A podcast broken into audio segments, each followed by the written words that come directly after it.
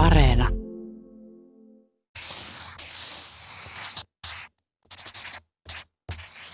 Kerron teille vanhan suomalaisen tarinan, jonka nimi on Korppi ja kettu. Talon emäntä teki juustokakkuja. Hän ensin sekoitti taikinan kulhossa, teki siitä kakut, pisti ne pellille ja pellin uuniin. Ja jonkin ajan kuluttua kakut olivat kypsiä. Emät otti pellin uunista ja asetteli juustokakut riviin ikkunalaudalle avoimen ikkunan ääreen jäähtymään.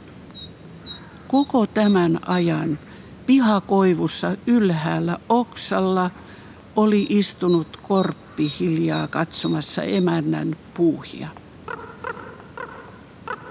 Kun emäntä hetkeksi käännähti poispäin ikkunasta, korppi lennähti nopeasti ja sieppasi yhden juustokakun nokkaansa ja lensi takaisin ylös oksalle juustokakku nokassansa. Kettu sattui kulkemaan ohi ja se näki korpin ylhäällä oksalla juustokakkunokassansa. Ketun alkoi tietysti tehdä mieli sitä kakkua itsellensä. Se sanoi, Herra Korppi, kyllä teillä on sitten komea musta juhla-asu päällänne. Minulla on vain tällainen ruskea, arkinen asu. Korppi katsoi kettua juustonokassansa. Kettu jatkoi. Voi herra Korppi, olen kuullut, että teillä on komea ääni. Ystäväni ovat kuulleet äänenne, minä en koskaan.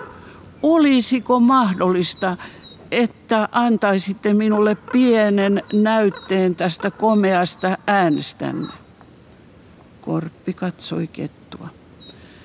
Voi hyvä ihme, tämä, jos antaisitte minulle pienen näytteen äänestänne, niin tämä päivä olisi iki muistettava minulle. Korppi katsoi kettua, sitten se avasi nokkansa ja sanoi, kronk, kronk, kronk. Juustokakku putosi ja se putosi suoraan ketun suuhun. Kettu vilahti takaisin metsään ja korppi jäi ylös oksalle ilman juustokakkuansa. Sen pituinen se.